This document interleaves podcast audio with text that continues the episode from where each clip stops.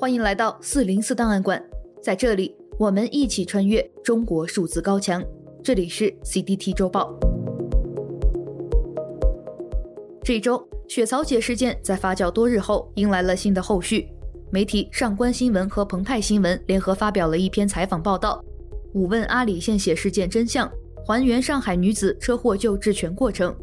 这篇报道为雪槽姐事件提供了一个纯误会的故事解释，说两家人没有请托上海市卫健委，神秘小姑其实是一名无权无势的退休工人，一百二十万巨资是雪曹姐母亲找单位领导筹借，而阿里公务员献血完全是爱心自愿。不存在特权调用援藏医生的函件，一切都是网友的脑补想象。在这篇稿件中，整件事情的求援方向和模式都和雪曹姐短视频中所发内容完全不同。上海市卫健委的角色彻底消失了，神秘的小姑姑并非公职人员，起到最大作用的亲戚又成了小姑儿媳。雪草姐夫妇也被描述为非常普通的工薪家庭。总之，在整个献血事件中，网民关于人情社会因素的全部想象都遭到了否定。这篇官方报道给出了一个一切都是公事公办的结论，但这篇联合采访报道被指责并不专业，在诸多关键性问题上选择视而不见，没有拿出令公众信服的证据，并且该报道还颇有在官方层面盖棺论定的意味。此后有多篇提出质疑或批评的文章遭到审查。同期，上海网信办也宣布处置了一批造谣传谣的自媒体账号，所有关于雪草姐家属身份的猜测内容均被批量清理。在本周流传的一张截图中，一名网友在微信朋友圈宣布自己明年上海万圣节要 cos 雪草姐，结果账号被微信封禁。至此，雪槽姐事件因采用不规范的媒体手段来包装无力的澄清，而彻底陷入罗生门。公众在舆论层面。彻底失去了获取真相的权利，有大量网民选择继续相信自己的特权想象，因为它更接近自己从生活经验中得来的基本常识。有网民评论道：“如果我是一个外国友人来到中国，看到这篇新闻，我可能会选择相信；但我是一个土生土长的中国人，你说我是信还是不信呢？”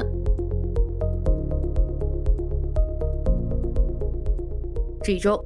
美国评级公司穆迪将中国主权信用评级展望改为负面，之后又下调了香港、澳门的评级展望。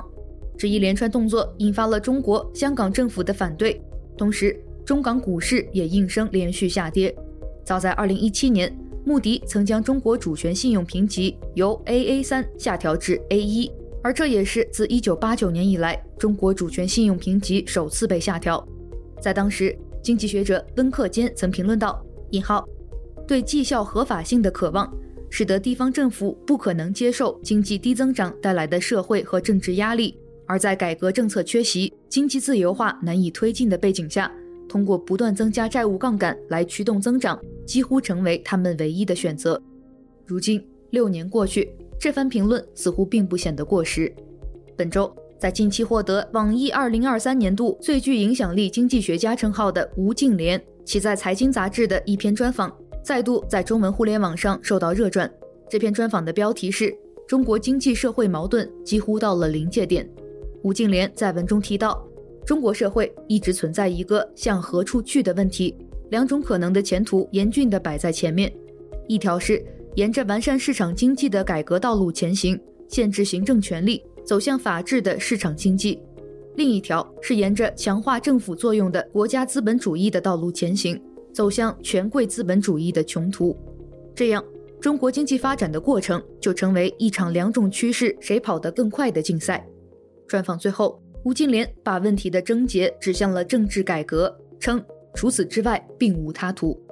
更令人惊讶的是，这篇发布于十一年前的文章，如今看来也同样不觉得过时。道出了当下中国问题的本质。有网友评论称，这篇文章就像吴敬琏所代表的学术市场派，在黑云压城城欲摧的二零二三年末对国人最后的呐喊，也是中国学术界经济市场派集体的哀鸣。如今，我们的确已经走到了新旧时代轮换的暗夜临界点，但哪种经济趋势跑得更快，不言而明。最终。这篇曾被刊于《人民日报》的文章在微信平台遭到了删除。这也让人们再度看到了这个国家相较于十一年前更加萎缩的言论环境。这一幕也与本周在加拿大宣布弃保流亡的香港民主人士周庭的言论形成了某种呼应。周庭在十二月三日透露，自己已赴加拿大读书，并且大概一辈子不会回港了。他说：“你好，坦白说，我从不否定中国的经济发展，但一个如此强大的国家要将争取民主的人送入监牢。”限制出入境自由，还要求以进入中国大陆参观爱国展览作为取回护照的交换条件，这何尝不是一种脆弱呢？一周见读。本周，维吾尔权利观察组织、谢菲尔德哈勒姆大学以及维吾尔民主与人权中心三家机构联合发布了一份报告。他们称，包括 H&M、Zara 在内的三十九家知名品牌被认定极有可能采购了维吾尔强迫劳动产品，尤其是棉花以及 PVC。报告表示，维吾尔地区的棉花产量占到了全球的百分之二十三，而 PVC 则占到了全球的百分之十。这两种材料都是生产纺织品、防护服以及服装配件的重要材料，因此世界上大量的服装以及鞋类产品都有可能涉及到维吾尔强迫劳动的问题。今天本周发布的 CDT 报告会，Zara 和 H&M 极有可能使用了强迫劳动所产的新疆棉外二篇。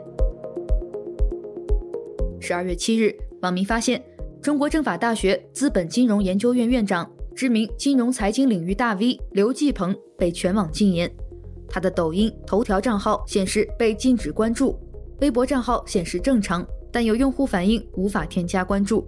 刘继鹏被全网禁言的原因，或与他近日发表的一系列对中国股市的点评有关。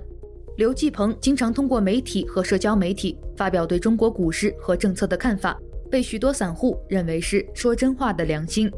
今年十一月，刘继鹏在二零二四网易经济学家年会上表示，一股独大不利于资本市场健康发展，建议股民现在不要入市。现在你肯定入市不合适。如果我们的制度做了调整和改变，比如说解决了一股独大的问题，解决了我们交易所的公司制改组问题，我们的注册制也到位了，甚至对于我们今天的量化交易、融券卖空有一个政策规定停下来。中国为什么都是散户市场？和离我们时间短、呃值得信任的机构太少有关。这种背景下。我们期待着通过这次的调整，我们能有一个制度的变化。如果这些制度到位了，你再让你的不太熟悉财经知识的朋友再入市。十二月二日，刘继鹏在财经中国二零二三年会上发表主题演讲，资本市场的功能转型时，再次指出一股独大的危害，呼吁证券监管制度改革。他表示，A 股长期在三千点左右徘徊，核心原因是由于我们的制度出了问题。中国改革开放四十五年，资本市场已有三十三年，但这是一个财富分配不公平、缺少正义的市场。请见四零四媒体建议股民不要入市。中国知名财经学者刘继鹏被禁止关注。周词条：二零二三年十二月十日，高耀洁医生在美国纽约曼哈顿的寓所去世，享年九十六岁。本周我们推荐中国数字空间词条高耀洁，在这个词条下，我们记录了被誉为中国民间防艾滋病第一人高耀洁医生一生不懈的抗争，对他表示深挚的尊敬与哀悼。请见中国数字空间高耀洁。一周关注。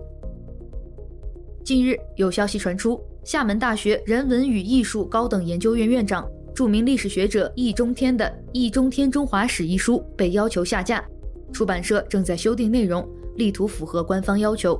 这套书自2019年开始出版，涵盖了从远古到近现代的中国历史。这套书的下架原因是，有关方面收到主管单位的通知，认为易中天对历史的见解和评论是不符合官方要求的。易中天对中国历史的一些重要人物给出了自己的评价和批判。有时与官方的史观和价值观不一致，甚至有时会引发以古讽今的联想。请见来自微信公众号“进击的熊猫”发布的文章《历史书的敏感与危机》。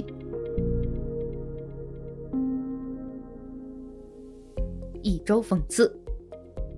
本周的一周讽刺来自《星球商业评论》，买炭翁不会烧。文章写道：这几天有段很火的视频，河北省石家庄赞皇县邢郭镇的工作人员来到了北马村刘大爷家里。年底了，他们空着手来也就罢了，还把刘大爷家里准备过冬烧的一吨煤给拉走了。当地镇政府说，刘大爷家里的这些煤都是劣质散煤，而不是政府规定使用的清洁煤。对环境伤害大。媒体采访了刘大爷，他说工作人员拉完煤就走了。大爷问：“你们收走了我的煤，自己过冬该怎么办？”工作人员说：“那我管不着。”华商报大风新闻的记者采访镇政府工作人员时，对方称：“非法持有散煤就等于非法持有管制刀具，按照规定都要没收。”末了，这位工作人员还问记者：“谁家的煤没收？你告诉我，我们安排人上门。”事件发酵后，当地镇政府的回应变成了他们没有收缴刘大爷的散煤，只有刘大爷的口供一直没变过，他们把我的煤拉走了。根据此前石家庄市下发的一份文件显示，包括此次赞黄县在内的几个县被认为是暂不适用于煤改电或煤改气，允许老百姓冬天继续烧煤，但必须是清洁煤。赞黄县今年采购了一千五百万的清洁煤炭，供大家取暖。经过政府补贴，一吨只要一千元。二零一九年，河北唐山村民反映，清洁煤不好烧，火小，味道大，晚上根本不敢烧，熏死人。那个冬天，当地有数人烧清洁煤时因一氧化碳中毒死亡，几十人被送去了医院。不少河北网友也说，清洁煤看似便宜，但实际上需要的量却更多，算下来不划算。作者乃物查了一下。今年，赞黄县从三家不同的煤炭公司采购了清洁煤，价格在一千五百元一吨。其中有的煤炭企业已经连续三年中标。在刘大爷看来，他的煤之所以被没收，是因为他没有在指定地点购买煤炭。大爷还说，不少村民都会象征性买一些清洁煤，再搭着自己买的散煤烧。请见相关文章。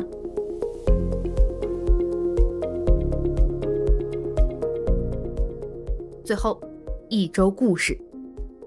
本周的一周故事，我们来关注来自三联生活周刊十二月九日发布的文章：体育馆坍塌致三名学生死亡背后，退休建设局干部与县城人脉江湖。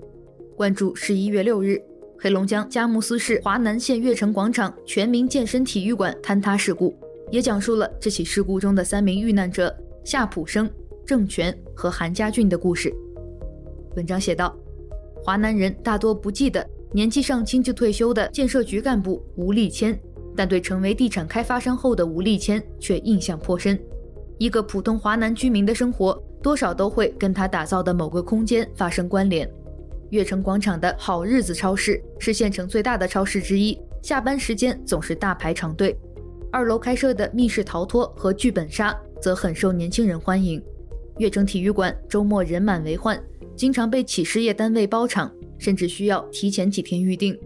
吴立谦建设的红馆酒店和丽舍酒店，分别是县城过去和现在最高档的宴请地，大部分人的婚宴和学子宴都在这里举行。遇难者郑权，甚至家中三代都住在吴立谦建设的小区里。请见相关文章。